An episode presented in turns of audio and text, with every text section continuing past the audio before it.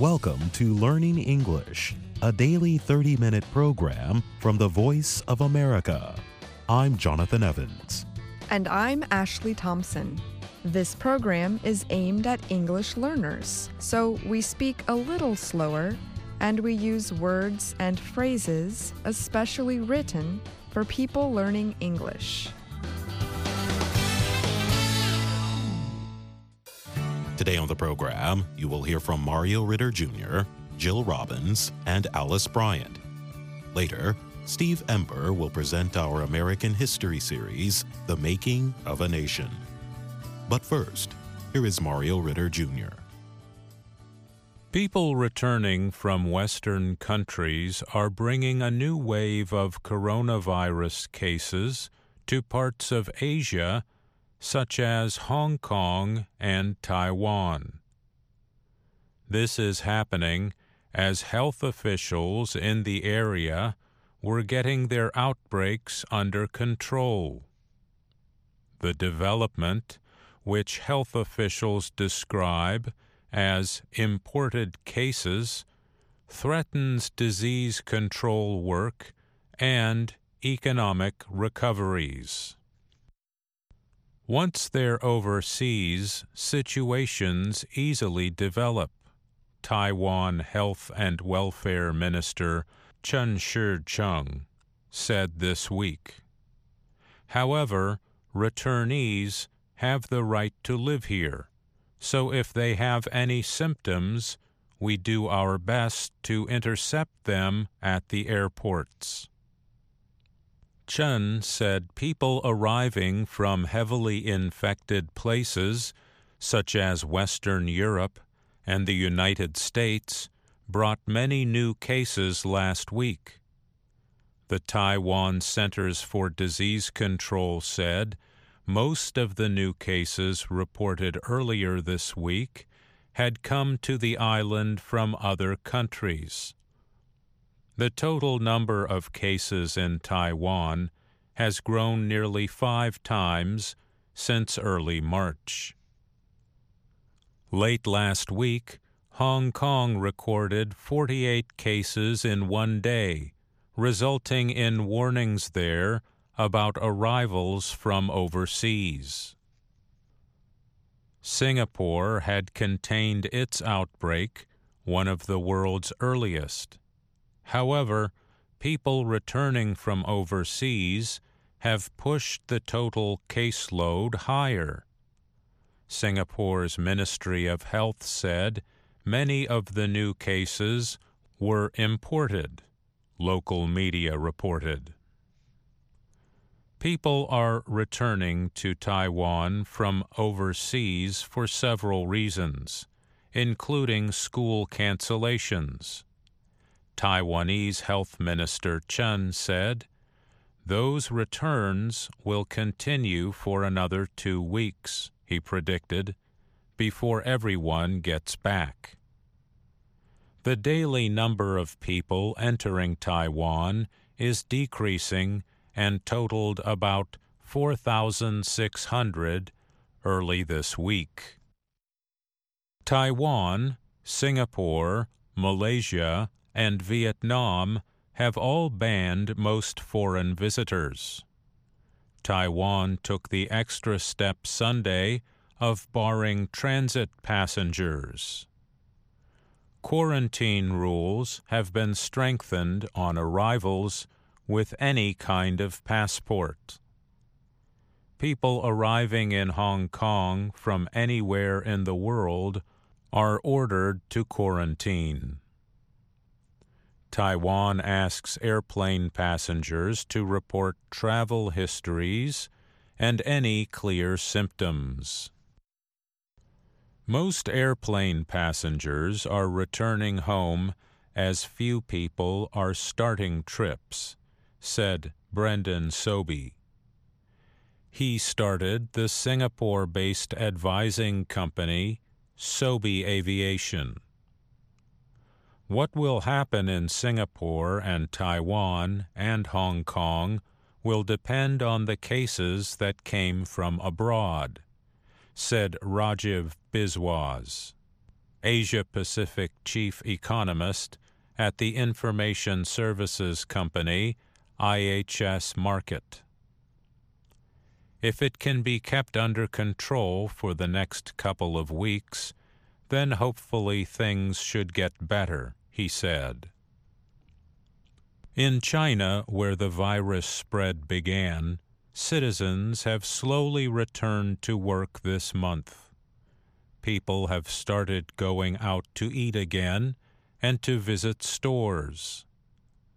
In Taiwan, children are still attending school, workplaces remain open, and restaurants are filled on weekends. But experts warn that bans on foreign travel into Asian countries will reduce how much people spend there, especially in the case of foreign travelers. For example, Vietnam's normally active tourism industry is almost completely quiet. The country reported a few imported coronavirus cases this month.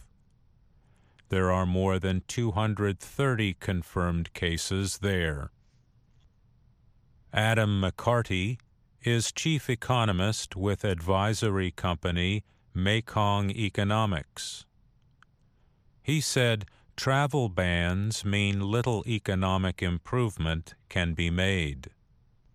If people can't travel from one country to another, then demand will not pick up no matter how much money you throw at the problem. So it's really different from just a normal downturn, McCarty said. I'm Mario Ritter Jr.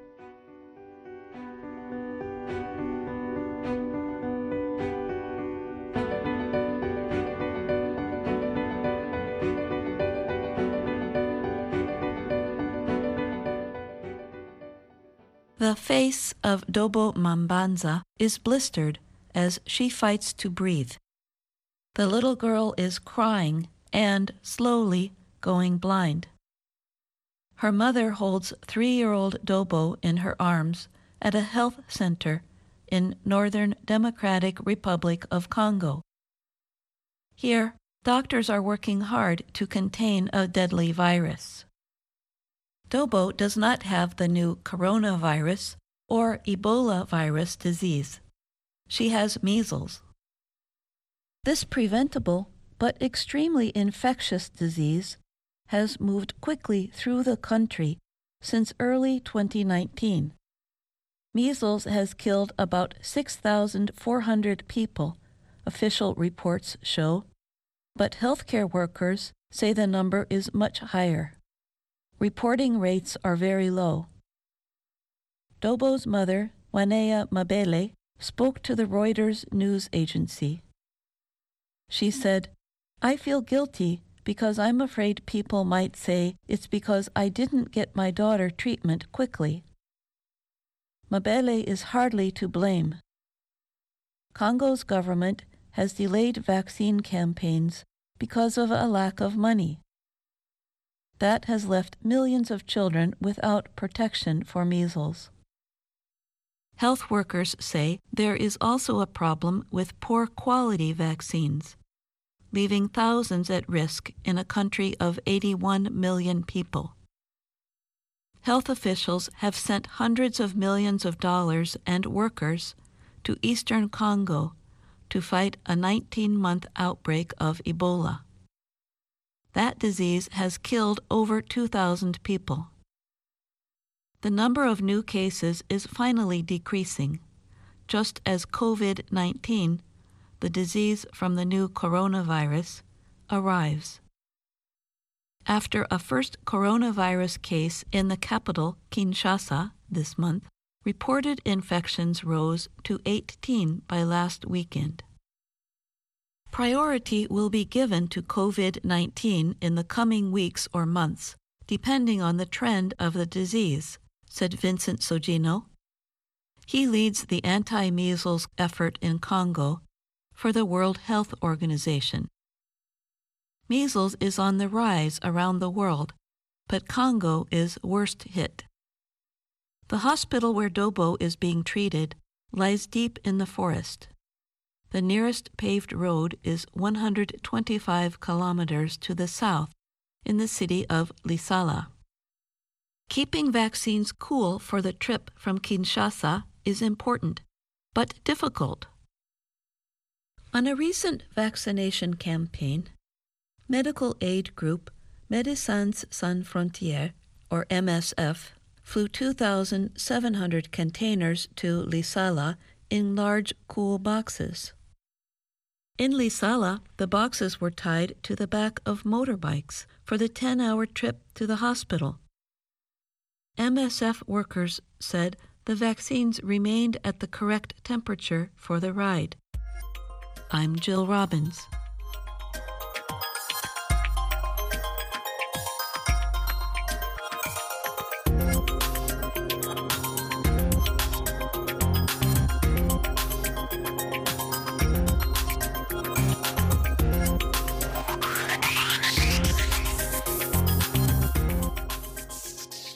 Everyone.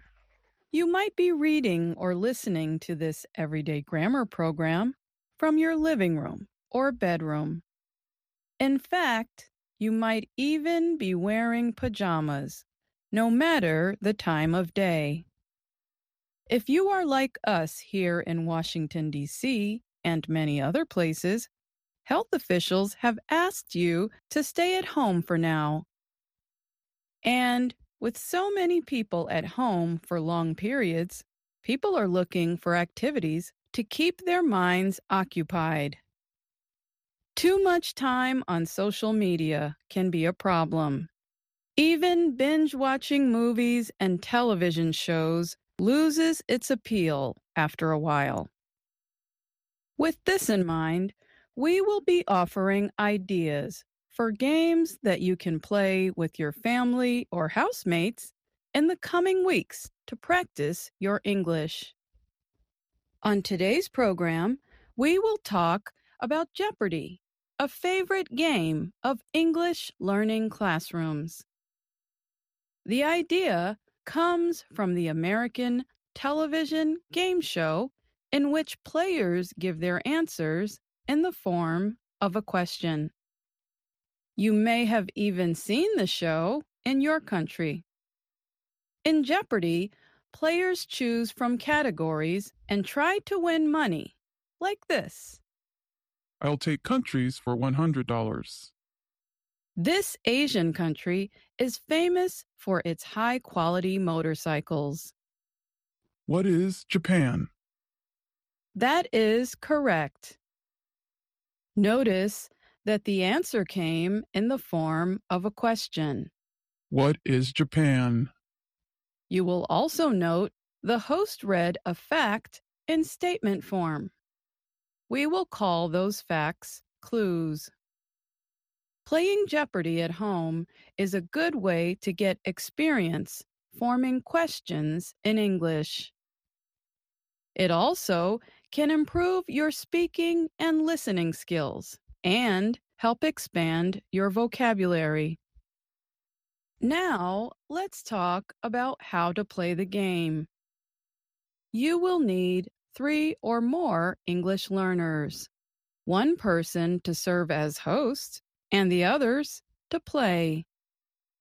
There are two ways to play the game the traditional way, with answers in question form, and the easier way, which you can find on our website at learningenglish.voanews.com. Here is how to play the traditional way. The first step is to decide who the host will be. His or her job is to gather clues for the game. The host also reads clues to the players and keeps a record of points won. To play the game, you will need five separate categories. For example, you might choose countries, animals, foods, sports, and actors. For each category, Choose six clues from easy or $100 to difficult or $600. The host will also need to keep the clues on a computer screen or write or print them on a small piece of paper. To set up the game, you will need a board or large piece of paper. If using paper, put it on a wall for all the players to see. On the large paper or board, make a grid like the simple design shown on our website. Write the categories on the left of the grid and the money amounts across the top. For the full directions on how to play the game, to see how to make the grid, and for links to clues that are already prepared, go to our website. Join us again soon for more grammar games you can play at home. I'm Alice Bryant.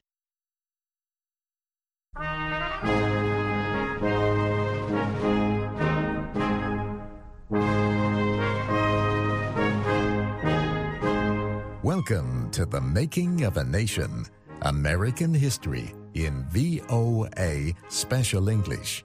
I'm Steve Ember. We continue the story of America's 33rd President, Harry Truman. Truman was sometimes called an accidental president. He only became president because he was vice president when Franklin Roosevelt died in 1945. In the election of 1948, Truman ran for a full term. As we told you last week, many experts predicted he would lose. But voters chose him over the Republican Party candidate, Thomas E. Dewey, the governor of New York. Americans also elected a Congress with a majority from Truman's Democratic Party. The president might have expected a Congress led by his own party to support his policies, but that did not always happen. Time after time, Democrats from southern states joined in voting with conservative Republicans. Together, these lawmakers defeated some of Truman's most important proposals. One of the defeated bills was a proposal for health care insurance for every American. One of the major issues during Truman's second term was fear of communism. After World War II, Americans watched as one Eastern European nation after another became an ally of the Soviet Union. Soviet leader Joseph Stalin wanted to see communism spread around the world. And Americans watched as China became communist in 1949 as forces led by Mao Zedong defeated the Chinese nationalists after a civil war that had lasted more than 10 years. During this tense period, there were charges that communists held important jobs in the United States government. These fears, real or imagined, became known as the Red Scare. Even if there were only one communist in the State Department, even if there were only one communist in the State Department, that would still be one communist too many. A Republican senator from Wisconsin Joseph McCarthy led the search for communists in America. In speeches and congressional hearings, he accused hundreds of people of being communists or communist supporters. His targets included the State Department, the Army, and the entertainment industry. Senator McCarthy often had little evidence to support his accusations. Many of his charges would not have been accepted in a court of law. But the rules governing congressional hearings were different, so he was able to make his accusations freely. Many people lost their jobs after they were denounced as communists. Some had to use false names to get work. A few went to jail briefly for refusing to cooperate with McCarthy. The senator continued his anti communist investigations for several years. By the early 1950s, however, more people began to question his methods. Critics said he violated democratic traditions. In 1954, the Senate finally voted to condemn his actions. McCarthy died three years later.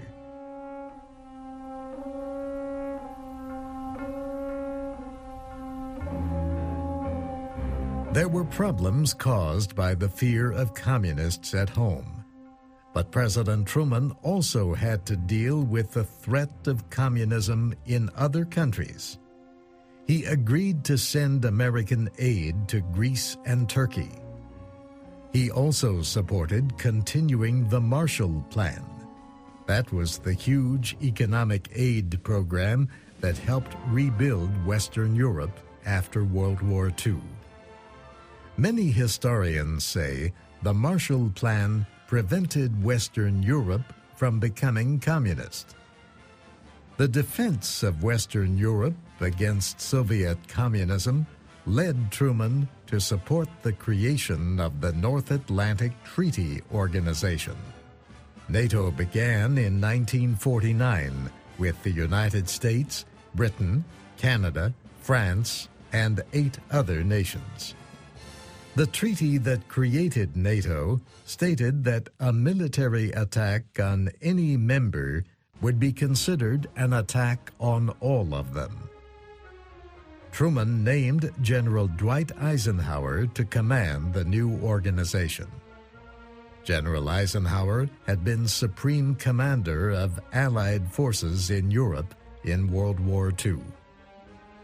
In his swearing in speech in 1949, Truman urged the United States to lend money to other countries to aid their development. He also wanted to share American science and technology.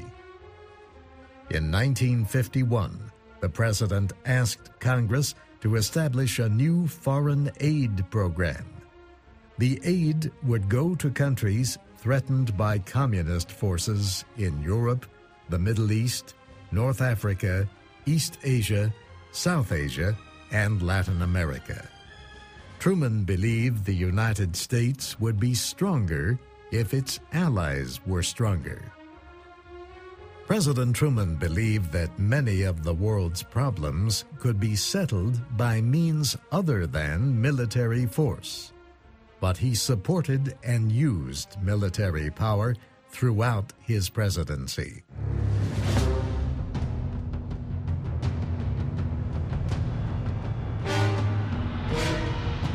On June 25, 1950, forces from North Korea invaded South Korea. Two days later, the United Nations Security Council approved a resolution urging UN members to help South Korea resist the invasion.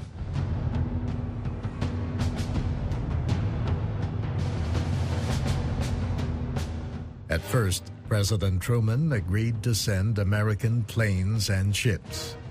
Later, he agreed to send American ground forces.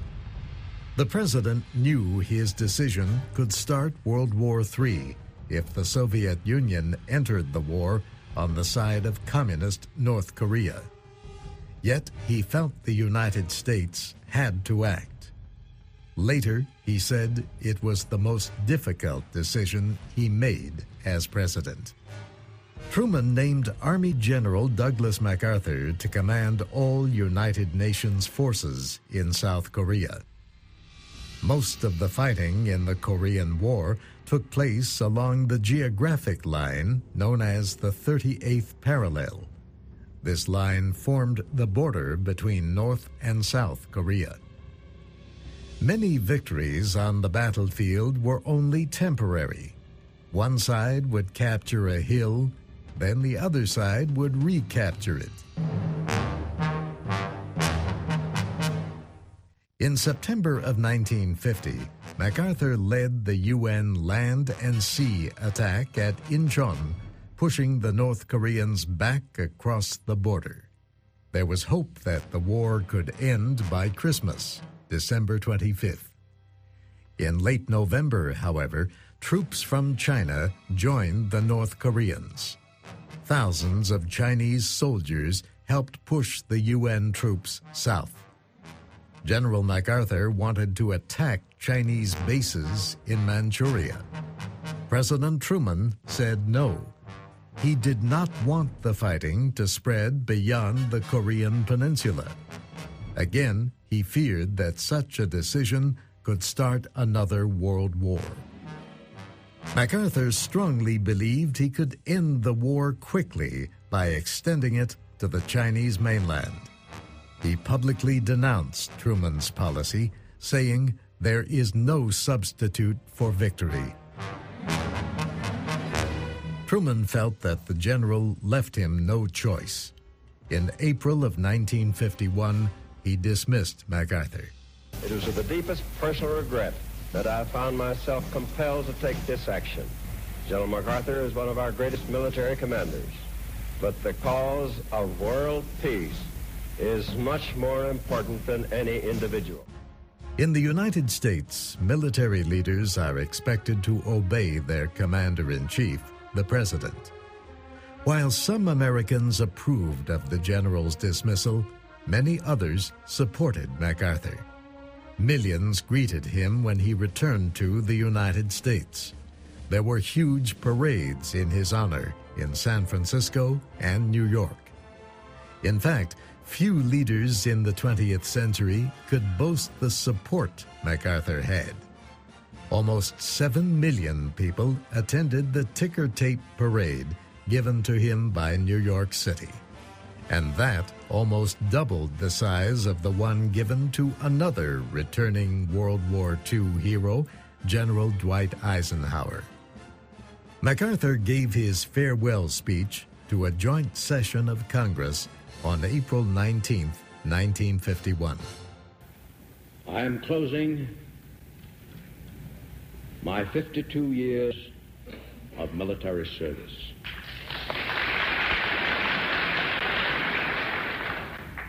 When I joined the Army, even before the turn of the century, it was the fulfillment of all my boyish hopes and dreams. The world has turned over many times since I took the oath on the plain at West Point, and the hopes and dreams have long since vanished. But I still remember the refrain of one of the most popular barrack ballads of that day, which proclaimed most proudly that old soldiers never die. They just fade away. And like the old soldier of that ballad, I now close my military career and just fade away. An old soldier who tried to do his duty as God gave him the light to see that duty. Goodbye.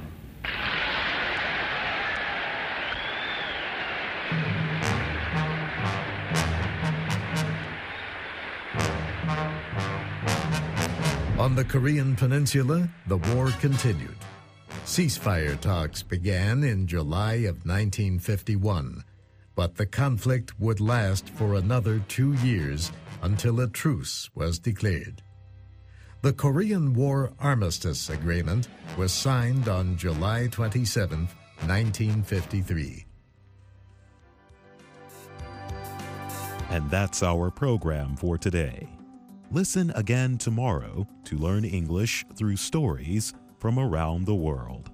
I'm Jonathan Evans. And I'm Ashley Thompson.